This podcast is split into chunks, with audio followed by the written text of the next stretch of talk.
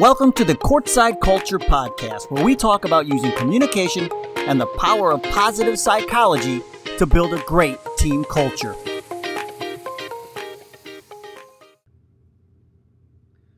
Hello and welcome to the Courtside Culture Podcast. I'm Dave Gronczynski, and today we're talking with Dr. Karissa Niehoff. She is the Executive Director of the National Federation of State High School Associations. The NFHS is the organization that writes the rules for competition for most high school sports and activities in the United States. Now, She's also served on the Education Committee of the United States Olympic Committee, served as the executive director of the Connecticut Interscholastic Athletic Conference. She's also been a successful teacher and a successful coach. And Dr. Niehoff, let me thank you for joining us here on the Courtside Culture Podcast. Well, good morning, Dave. It's my pleasure to uh, be with you all today, and I'm looking forward to our conversation. So, I've been following you for a long time. It started when I was coaching my kids' teams. I was always looking for advice. And I can't remember when I signed up, but I signed up and started getting your emails from the National Federation of State High School Associations. I just love the topics. I love the back, you know, the background you provided. You know, and it was one of your most recent emails on sportsmanship that compelled me to reach out to you. Now, we're going to get into all of that in just a minute, but Dr. Niehoff, my first question for you is how did you turn a teaching career and a coaching career into what you're doing today? Oh my goodness. Um, well, I, I, think a combination of a couple of things wonderful opportunities and wonderful people. Um, you know, I always wanted to be a teacher and a coach because my role models were my teachers and coaches, and certainly my family. And, you know, I was just blessed with opportunities to go ahead and, and try my abilities at athletics and such, and was a successful high school athlete, and then went on to play Division One field hockey in college and just knew I was headed for a teaching coaching career because of all that sport can do for anyone, whether you're D1 in college or not. Um, but you know, it's a lifelong um, ecosystem, if you will, for everybody. So I wanted to be an influencer there, and and got into teaching and coaching. Um, I was a PE health Latin teacher and coached a number of varsity sports and uh, then started to pursue subsequent degrees and um, became an athletic director and department chair, and then middle school assistant principal, high school principal uh, for a number of years. And I was working with the U.S. Olympic Committee at the time. Now, of course, it's USOPC, Paralympic as, as well, um, doing a lot of work with them. And uh, so I had my connections at a national level and with national governing bodies and and then the state job in Connecticut as executive director um, presented itself and did that for eight years and did a lot with the NFHS on various committees um, throughout the eight years I was in Connecticut and then uh, was on the board of directors. I was actually slated to be president of the board when the national opportunity to be CEO opened up. And I was just blessed, fortunate to uh, secure that opportunity four years ago. So been in Indianapolis, and this is the end of my fourth year already, and um, just thoroughly enjoy the work. But really, it's um, it, along the way, it was just tremendous people, tremendous influencers, and uh, lots of wonderful opportunities that I would say to anybody just keep saying yes, working hard and saying yes, and uh, great things can happen. Well, see, that's what I, I love about your background because uh, you have coached and been in you know been involved on so many different levels. And and here on the podcast we talk a lot about building cultures and, and building good cultures. And you know and, and we will i want to talk about the relationship between sportsmanship and, and culture. But to you like what what is a good culture to you uh, when it when i mean we can say middle school athletics high school athletics even in college. What what do you deem is a good culture well, I think um, first of all, without a good culture, you're not going to have success anywhere and you're, you're headed for failure. Um, a good culture, no matter what level, is one in which all, I'll call them shareholders, be they the athletes, be they the coaches, the administrators, the fans, anybody involved, um, feels that it's a valuable experience. They're growing from it, it's positive, and and even when you get into something like heated competition, the energy needs to be on the right side of that fine line, where um, there's you know uh, really hard play, there's high level competitive energy. Um, it's intense. It's it's emotional, but it's on the right side of that line, where out of it, everyone's self efficacy comes through whole, so that you know we often say you you you win humbly and you lose gracefully.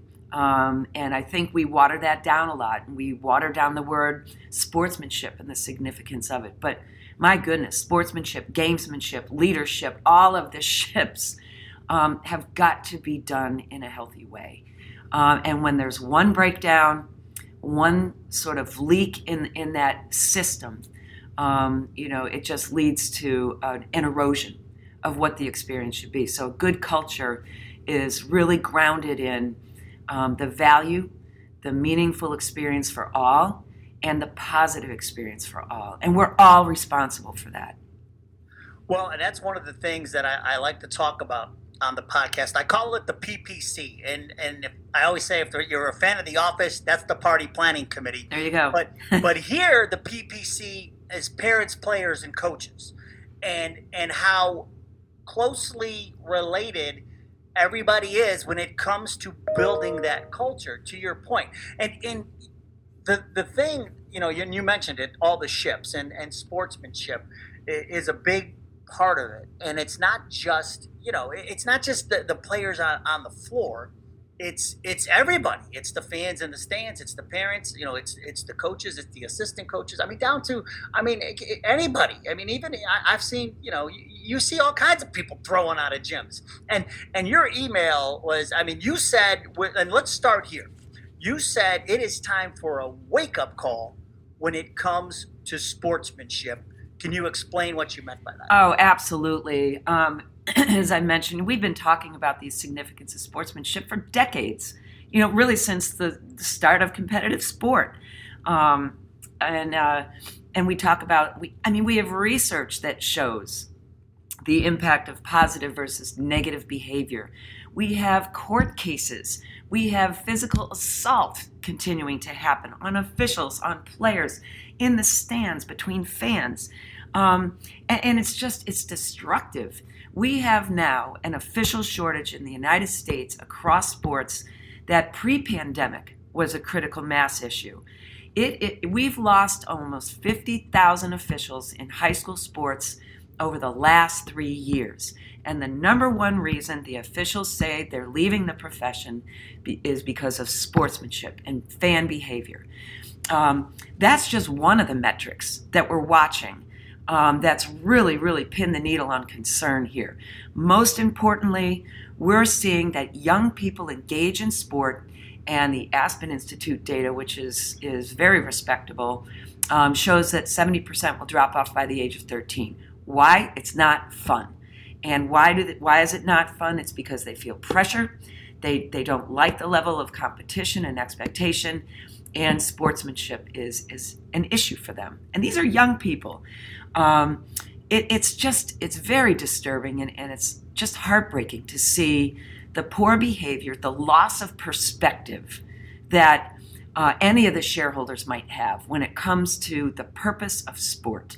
And when we talk about high school sports, that's our NFHS ecosystem, scholastic really, because it's middle school as well.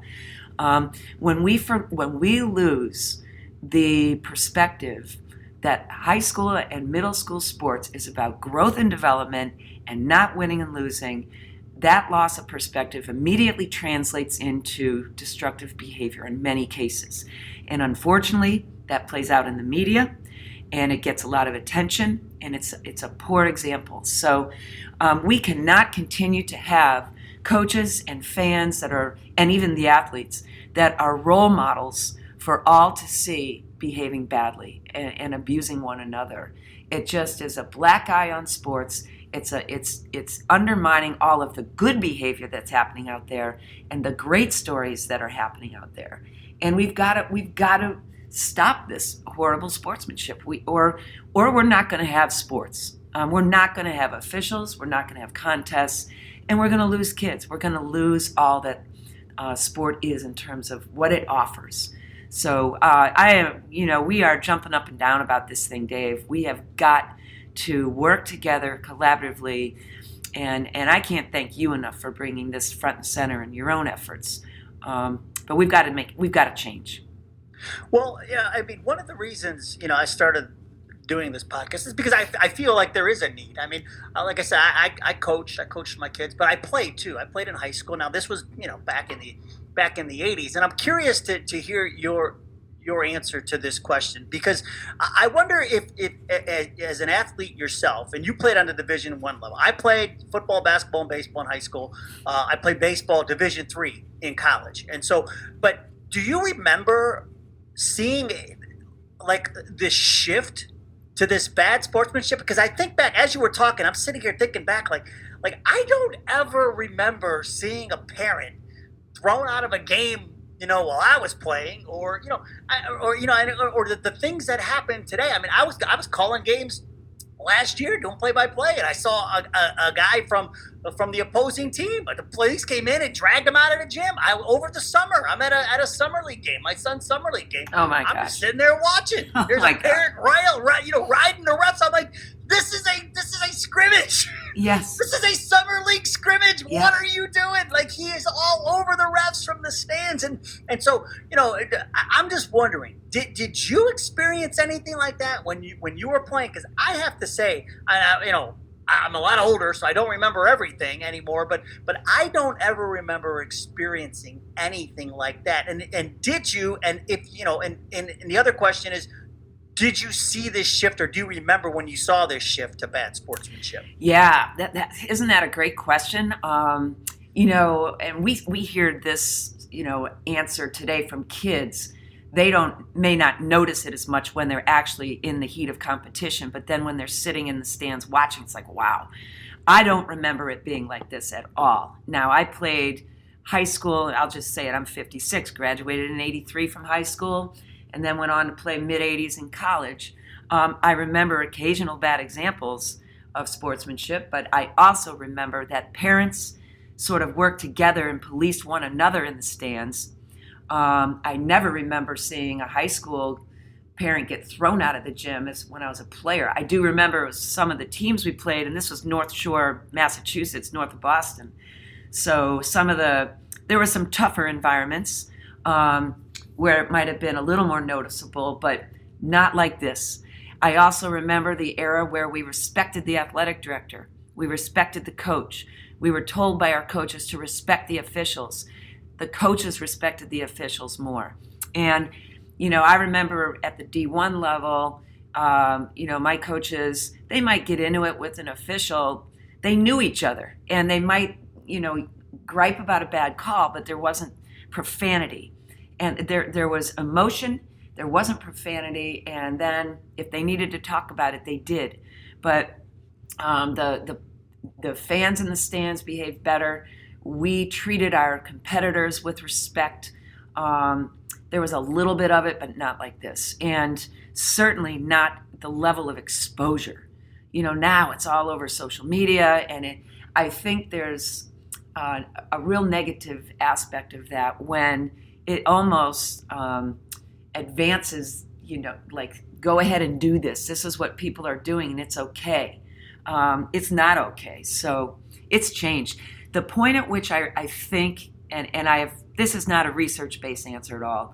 My own feeling is that when we started to see the rapid rise of club sport at the youth level, which may or may not have any kind of educational preparation for those coaches. They might be parents, they might be anybody off the street that wants to coach a youth team. Um, you know, I'll say the sport of basketball, we saw AAU programs growing quickly. Now it's volleyball where we've got youth leagues and shoot in Indianapolis we had we have big volleyball tournaments here. I went over to our convention center for another reason. I saw two dads duking it out in the hallway, and this was an eight-year-old league. Um, it, it's it's just when it's become a little bit of the wild west out there without the accountability measures in place, without the coaching education, without the sportsmanship expectations and really and not not enough hands on deck to make sure that people do behave badly or they're tossed out. Um, I think the rise of club and pay for play programs at the youth level started to um, started to spark the increase in bad behavior, which then carries through the high school ranks and obviously uh, on into the collegiate. So that's my answer to that, Dave. I don't know if it's you know folks agree or not, but from my, where I sit at a national level, I think that's where it starts. I, I 100% agree with you because one of the things that you know I always when, when you talk about when you talk to people that I you know that I played with whatever, like it was not like this when we played. You you played football, you played basketball, you played baseball, and then over the summer you, you play summer baseball if you played baseball you know and you Yeah. know or the other kids they just you know they were lifting for football and football started around august or whatever you know and now eh, the comp like like I, I, I don't know. I don't know if it makes the competition better or what. But what the other shift that that makes me nuts is the specialization now, Oh, yeah. where we're telling kids who are in grade school, you know, you have coaches, you know, who are who are essentially, and I will tell you, I personally went through this with one of my kids, you know, who Yeah. who are, you know, you, you feel like you're getting grief. You're you're you're made to feel guilty when when you say, hey, you know. My, my, my son's pitching today. You know he doesn't want to lift for basketball. Is that okay?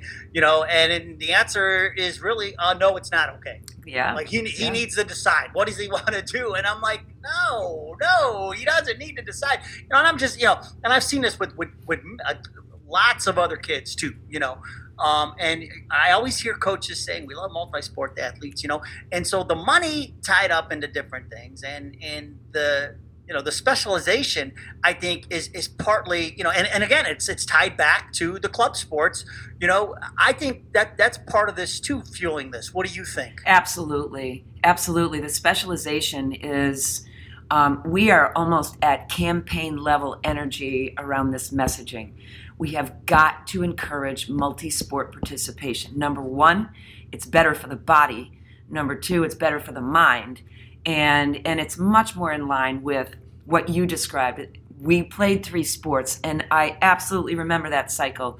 You know, in the summer, the football folks are in the weight room, they're lifting. You know, we have our preseason, and then we went on to play basketball in the winter, do what we did in the winter, and then we went on to our spring sport, and we had much more healthy interactions. Our bodies were healthier, and uh, we we grew more. Um, we also had a chance to make teams in high school. So um, now, my goodness, we we see even small to medium sized high schools eh, where if unless you've played a sport year round, you have little to no chance of making that varsity team for sure. Sometimes even if they still have a freshman team, you're challenged there. We've got in Indiana, we've got a high school that's 5,500 kids. That's insane. And those kids, um, they don't have a chance of making that middle school team unless you look at a sport like football or track. Um, those, or maybe swimming. Those are sort of the last three where you might have a chance to find a space, whether you're competitive or not, but you can join a team. Um, but the other teams, basketball, soccer, um, tennis, golf, um, all of those where you, you you're encouraged volleyball, you're encouraged to play year round. Chances are slim to none that you'll make the high school team, and that's where the kids are burning out at that young age. Um, the few that that power through and become, you know, elite level athletes, you know, are, are maybe going to make their team. We're hearing from high school coaches that in many of these sports, um, there's a competitive mindset as opposed to a developmental mindset, even in the players. The kids come in, they've been just playing, playing, playing, game, game, game. They're tired, they're thinking about just competitive. They're, they're not demonstrating the fundamental aspects of the skills needed to play a good game. Um, and, and coaches are having to, you know, they're, they're expressing some frustration about that. The other really interesting element to the club model, and I don't know if you felt this as a parent, um, but we have done research with moms and other parents who have said when their kids engage early on, their peer group becomes the other parents. And if their child doesn't continue to make those travel clubs and things like that, they lose peer groups. So there's an element to the parent community around club sports as well that we need to pay attention to. Um, uh, one last story here, I apologize, but I was driving by one of our uh, high school fields a couple of weekends ago, and the Youth Lacrosse League was practicing, and I'm, I'm tooling on by, and I look out, and there's actually a pop up tent. Parents were tailgating, and these and grills and all sorts of things, and these kids are eight years old. Um, now, there could be really healthy relationships developing there, or there could be a, a culture that may end up um, not being healthy. Who knows? But there's a lot to this club thing, specialization. Um, it's a culture, and we really need to pay attention to this. So, one of the things you said that, that I, well, I, I, I agree with you on the on the parent peer groups, and I want to ask you about that Butler study that you're involved with with the moms Yeah. in a in a little bit. But the I'm, I'm t- Dr. Niehoff, I can go days with you.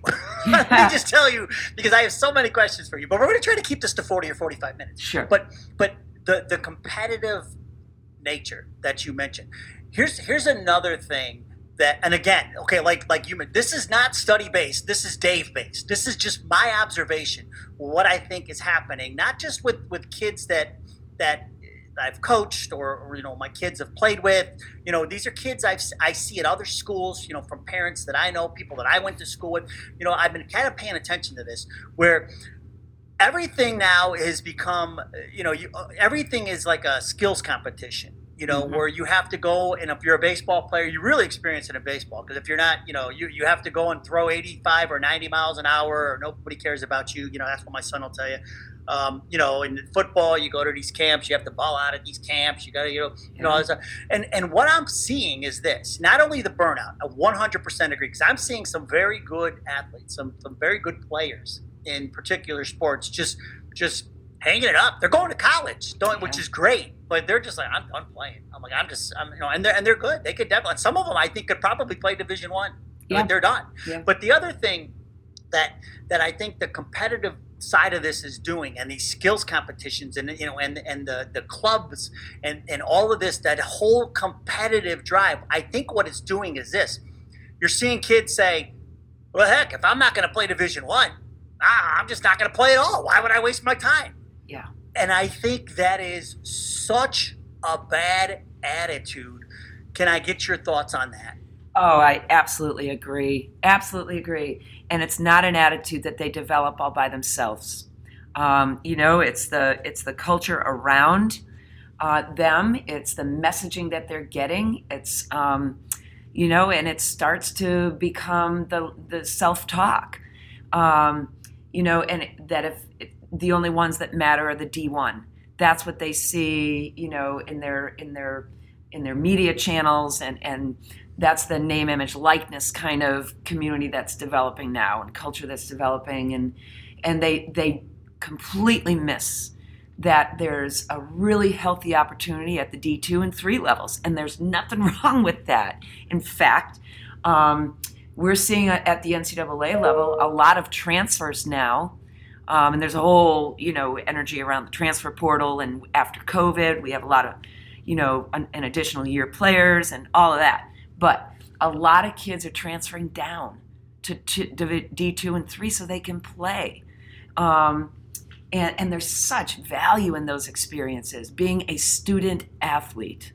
Um, so we need to restore that messaging and, and really make sure that um, it, the young person who's fairly talented in high school and wants to continue is invited to go to the right place and isn't confused by D1 or done. Um, and we also have to, you know, be aware that high school kids have a lot of opportunities to do a lot of things. Um, jobs, you know, boyfriends, girlfriends, relationships, um, other uh, sporting opportunities, um, all sorts of things that are in front of them. And if if the pressure to play D1 is strong enough, they're just going to say, "Well, I have I have 10 other things over here that I can use my time for." Um, and, and we might be missing something that's would be a wonderful piece of their life. Um, so, absolutely, the D1 or done message uh, has to get corrected and has to get corrected quickly. Right, I'll, I'll, even throw JUCO in there, NAIA. I mean, there are so many yeah. opportunities. You know, student athlete is student athlete. You know, I mean, like I said, I played D three, loved it. You know, yeah. and I just, I just, I just don't understand how. You know, again, we we've made that shift. So now, one of the the, the things in the email that stood out to me is uh, on sportsmanship. The email on sportsmanship is you're you basically, you know, you're you're calling out coaches here because you say like if the coaches act in a sportsman like manner their behavior sets the tone for players, spectators, and others. Yes. Can you talk about that? Yes. um, absolutely. I think that's where it starts. And the coach's behavior uh, needs to be both internal and external. So every little nuance of body language reflects what they're thinking. It's fine to be intense it's fine to raise the tone of your voice and the volume of your voice when coaching. There's a lot of noise in the gym, and you know what? And and and it's intense and volume of voice, great. Um, make it positive. Choose the words carefully. Encourage the kids. Talk about the mechanics of the game. Whatever you are doing, you are coaching. Coach with intensity. That's fabulous. But the other pieces that I would say are external are um, sort of making sure you've got an ear on the, the fans behind you and um, your behavior with officials. Um, if, if the coach sets that strong model, that we can be intense, but let's cheer positively. And, you know, we're not riding officials here. Uh, we, we absolutely cannot do that. It's not they don't come to, you know, as I say in the article, you know, that our, our officials director, Dana Pappas, you know, they don't leave their jobs to basically volunteer their time so that they get berated. Officials do this to give back to the game. Um, and, and, officiating is difficult. Um, I think coaches need to model their behavior with their kids. They need to model their behavior in terms of how they um, actually coach the game how they motivate, um, and also how they interact with player uh, parents and fans. And that's not just during the game; it's outside of the game when they have those preseason meetings, when they have the before and after time interacting with fans coming or going from the game. If they, um, you know, some of them do open practices sometimes, um, depending on their relationship with the parents. But um, it's it's a 24/7 model um, that we have to have. Um, how do coaches talk about their, their teams, their programs, post game interviews with media? Every single element of a coach's life uh, has to be a positive role model, front and center. Parents will then know that there are parameters, there are expectations that they have to meet and they have to behave within those parameters and they have to be positive. So I think it starts with the coach I think then from the coaching staff across sports within an athletic program of a school, the athletic director and the administrators in the school need to then protect that layer. That these are the expectations for our coaches and fans in all sports. And we're not going to let one or two high profile coaches get away with anything just because they might be successful. Um, and I've seen that far too much, where um, you know, in my home state of Connecticut and, and across the board nationally. Certain coaches have political followings and maybe they're successful and they're allowed to behave badly. Um, they're not uh, admonished, they're not uh, wrist tapped or corrected, and they're not fired. Um, so we really have to be more clear, more consistent, and um, a little more black and white with what we expect in terms of sportsmanship, and the coaches front and center. Is there a coach, and I mean, I, and I'm trying not to put you on the spot, so if you don't want to name names, that's fine. But is there a coach that maybe you played for or that you watch today that's out there coaching, whether it's on a high school level, college level, wherever, that you that you watch this person and you say, man, they are doing it right. They they are just every they check every box when it comes to culture, sports, sportsmanship, and the rest of it. Is there a coach in, that you have in mind when you're saying this is where we need to get to? You know, fortunately, my own playing experience, every single one of my coaches, high school and college, um, were just outstanding in that regard. Um, in high school, uh, my track coach, who um, is deceased at this point, um, Susan Redfield, was phenomenal. My basketball coach, Mike Thibodeau, in high school, and this is all Marblehead, Mass. My field hockey coach, Cindy Neal, Cindy Neal Linda Rice Collins, who's still there. Um, they were just um, prime examples of sportsmanship. In college, Pam Hixon, my coach at UMass, uh, Wendy Anderson at Brown. Um, they were just tremendous examples of great sports, sportsmen and women. Um, and that made a difference in how we played and how our fans behaved um, front and center. Uh, they were outstanding. I think we all probably can, you know, name coaches that we see, you know, up to the minute right now in the collegiate level and the high school level, and they're not good examples of sportsmanship.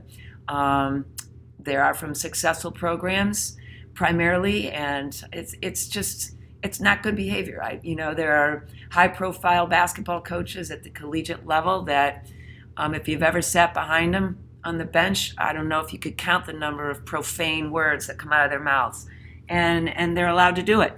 Um, that's just you know we've we've got to rein that in um, because kids watch these games. Kids kids are there. They're listening. Um, it's it's just inappropriate, unnecessary. It does nothing for the game. Um, so those are the kinds of things that you know that without question, when you play for a good sportsmanship uh, program, you feel good. You can play well. You can have tough games, tough wins, tough losses, hard moments. But in the end, when when it's respectful, um, I think everyone comes away uh, with a different feeling than when it's disrespectful. Nobody feels good um, when um, there's disrespect out there on the part of anybody. It doesn't sound good, it doesn't look good, it doesn't taste good, it doesn't feel good. And again, it does nothing for the situation at hand or the outcome of the game. If anything, it might detract from the outcome of the game. Um, and that's what we all need to embrace and realize. What advice would you give a coach? I mean, it could be any. I mean, any sport um, to to kind of to change this like where where would you recommend if a coach is maybe maybe they're listening to you and and they're saying man you know what i i, I need to change some things you know because i don't mm-hmm. think we're you know we're we're not the best example of ourselves right now and i think we need to change some things where would you suggest coaches start if they want to try to flip the script on their culture, whether it be you know the sportsmanship related or not. But you know, I'm talking like culture in general. Where would you where would you tell a coach to start if they're trying to rebuild their program and rebuild their culture? That's a great great question. I think a couple things need to happen.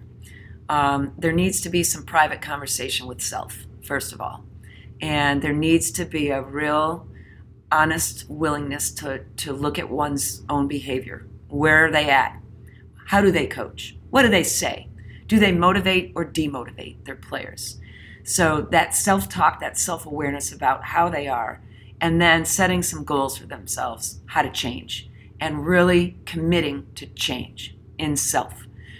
Then I think, so that's the private change that needs to happen internally. Then there's the public change. And that part of the private, by the way, is also uh, being willing to educate themselves about the impact of their words. Um, our young people, our players, have what I call private and public victories. Private victories are those moments when maybe something small happens and for them it's a victory in their own mind. When they look in the mirror, when they something something goes well and it could be little and it was something that just felt good for them. Private victory public victory is something that's easy. There's a win, there's a score, there's a trophy, there's something like that. That's very public. Um, but the private victories for kids are the ones most influenced by coaches. And coaches need to learn that they get into kids' heads. So, what is the presence they want to have in their players' minds and hearts? Um, their words become their kids' words. And we have to be careful about that. So, part of that coach's work internally is to remember their words translate and their words have impact emotionally. When we look at mental wellness right now in our young people, we've got a crisis on our hands in sport. And we need to remember that the coach has uh, such an impactful role to play on the mental well being of our student athletes. So, publicly, then, they need to talk about sportsmanship. They need to sit their parents down and their players and work together to say these are the expectations that we are collectively developing as a program. Get the kids involved in that. Get the parents involved in that so they've got skin in the game and they can say, Oof, I had a voice in these expectations. I've got to hold myself accountable. These expectations weren't just imposed on me and like rules. Um, I actually had a role to play in developing and agreeing through my signature and my covet um, that I will uphold these expectations and these behaviors. So, privately, work to do internally, some learning to do, publicly talking with the kids, develop, developing these agreements with the fans, and then being very consistent in how they are upheld. So, I would say for coaches, do both of those bodies of work at the same time. And um, I think it's going to lead to a pretty immediate culture change. What what intrigues me the most about what you just said is how you can't have one without the other. You exactly. started talking about coaches, but every every member of the PPC was mentioned. You talked about players, you talked about parents, you talked about the coaches, and and it goes to you know what I believe it, it takes to. I, I, I just 100% agree with you, Dr. Niehoff. You know that it takes everybody, right? It takes the village to yes. to create that culture. So now before we wrap up, you know, I, I, want you to talk about the Butler University study that you're doing because I think this is very interesting. You're studying the value of high school sports and activity programs, but it's not. You're not talking to the players. You're not talking to the coaches. You're getting it from the perspective of students' mothers. Can you yes. talk a little bit about that study? Oh yes. Um, thank you, Dave. Uh, we are in the third year of a study on mothers of high school student athletes and looking at their perspective about the value of participation from a role strain versus role enhancement um, perspective. And we're asking lots of questions of these moms. Um, their role as a mother is it enhanced or is it strained by their child's participation in high school sports? The questions get into their perspective on their child's well being, their child's schedule, their child's growth um, in terms of their own self efficacy, um, their own commitment to academic pursuits. Does, does their schedule become more productive when it's structured by sport? Is it more strained because there are, there are expectations to participate in sport? So, how are their child's lives influenced? What are their child's experiences? Are their own relationships with other parents enhanced? And is their own role as a mom better or worse because of now their child's investment in high school sports? So it's fairly complex. And obviously, Butler Univer- University is just a tremendous institution.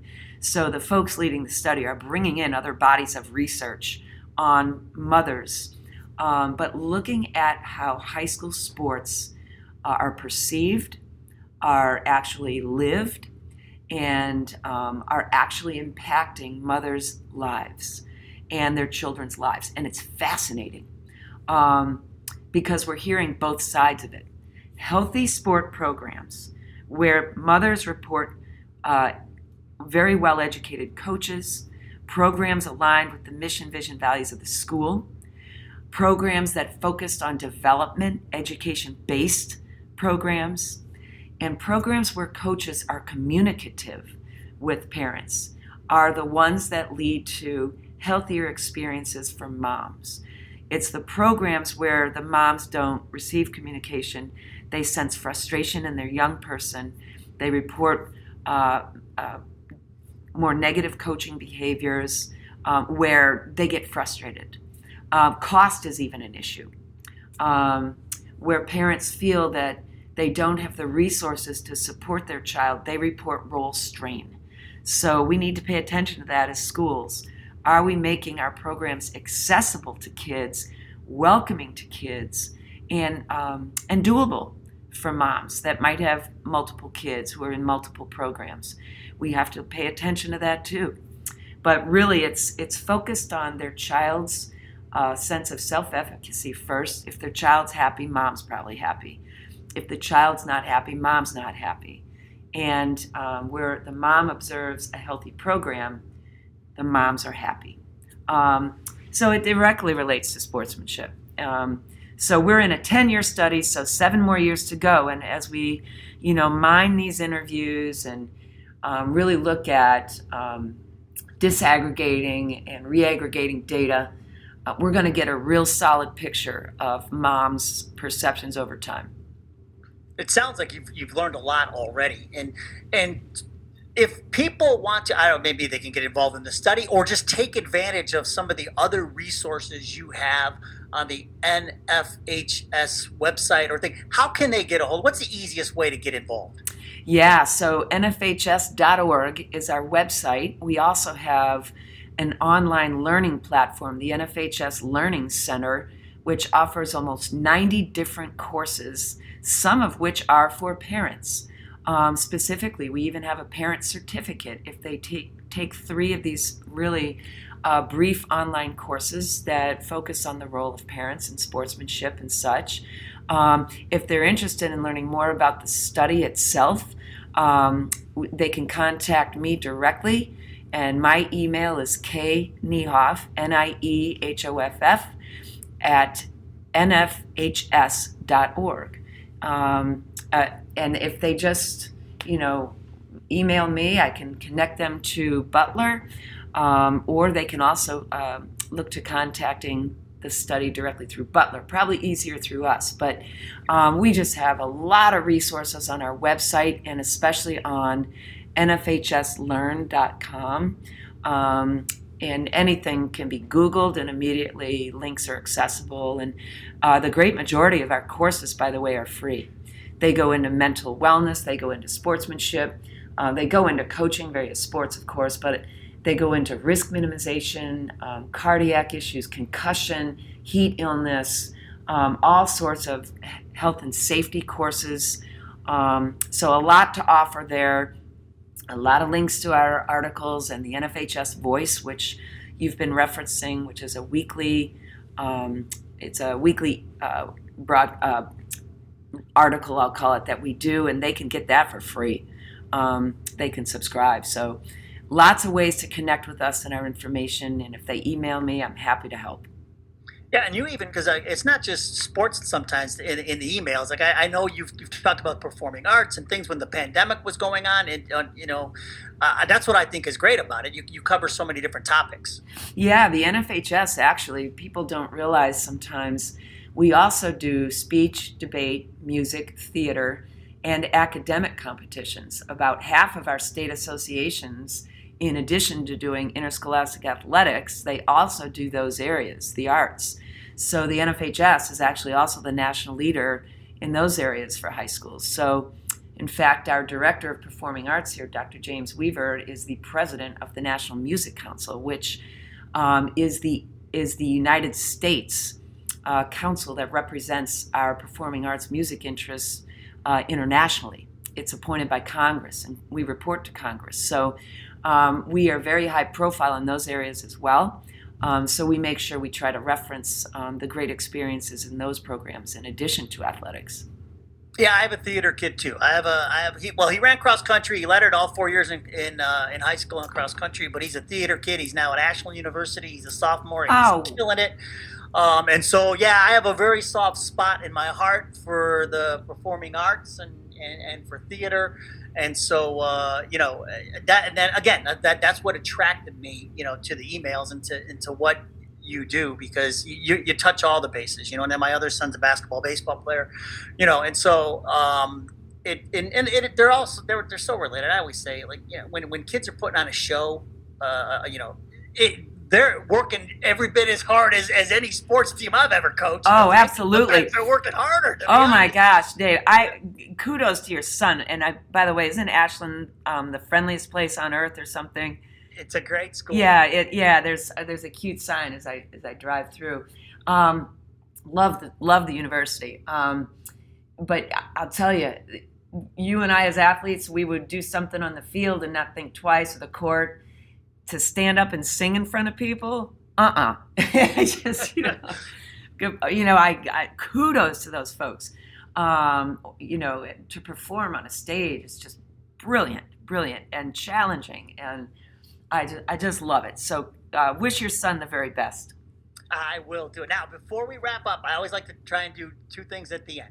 Uh, and this, I can't wait to hear your answer. I like to do what's the coolest. And the question for you is what's the coolest place you've ever played, coached, or watched a game? Oh, well, I have to say, as a high school basketball player um, in my sophomore year, well, we were state champs uh, for three years.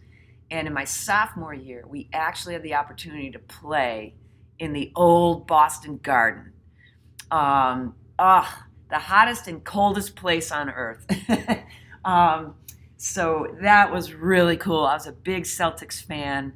Um, Rick Carlisle, who actually is the head coach of the Pacers now, played back then with Tiny Archibald and Larry Bird, and you know, and when we got to go into the Boston Garden and play, it was just neat. Um, so that would be my answer for that. That is a good one. Now we're gonna go rapid fire here on on first things last. First things last is this the last thing we do but I ask you a list of first. And the first thing is, what was your first job? My first job was actually giving riding lessons. Um, I grew up an equestrian, and when I was a freshman in high school, I started to give kids riding lessons. Um, Five dollars an hour. Isn't that crazy? Yeah. Yeah, well, I worked at my dad's grocery store. My dad was a produce manager at a grocery store. My hey. brother and I would go in with him on Saturday. We work all day Saturday, twelve hours for five dollars. There so you go. Yeah, better than me. Hey, although I did get lunch too. there you go. so, right, what was your first car? Oh, um, it was. Uh, people even remember a Datsun. Um, it was a Datsun 300 something letter after it it was a five speed and it it moved like a snail. Um, it, it, you know, little rice burner, I guess, kind of thing. It was it was something.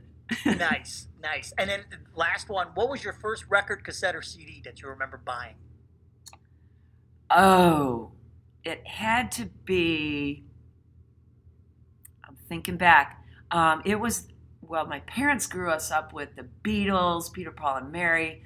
I don't think I bought those, but I might have purchased the Bay City Rollers, um, like in fifth grade or something. Oh God, that's an embarrassing. Listen, mine, the first album, it was Barry Manilow. I oh, Barry Manilow. Yes. I still love Barry I'm Manilow. Still a Manilow today. You know, and I love it. I love it when men say they like Barry Manilow. I, oh, I, I like you, Barry. Dave no, no, I love, I love. I've been a fan of Low for years. Yeah, no, it, uh, you know, so that's why, like, when somebody says I'm embarrassed to admit what I buy, I go, no, no, no, no, no, hold on. Listen, you know, we all lay our head on the pillow at night, and if we can't do it honestly, who was it? Mark Twain said something about you should always tell the truth, so you never have to remember the lies you told. Um, you know, it, it, does make life a lot easier. Sure does. Sure does. For sure. Dr. Niehoff, I can't thank you enough for, for spending some time with us today. You were awesome. Oh, thanks, Dave. I, I hope your listeners enjoyed it. Um, let's. I'd love to come back anytime. Um, just thoroughly love how you think and what you do. And to anyone out there who's a media person, thank you for everything that you do. It, it is not an easy world, and you carried us through the pandemic. You did it. And uh, I really, really appreciate what you do. So if you know a coach who's doing great things, like Dr. Niehoff, winning games, maybe building a great team culture at the same time, we want to hear about them. We may even ask for them to be a future guest on the podcast. You can reach out to me on Twitter at Courtside Pod One, on Facebook, and on Instagram at Courtside Culture Podcast. Remember, folks, build your players' strengths, find them all a role, and you'll take them from good to great. We'll see you next time. Thank you for joining us on the Courtside Culture Podcast. And remember, build the good in your players instead of focusing on repairing the bad. Find your players a role, each and every one of them, and take them from good to great. We'll see you next time.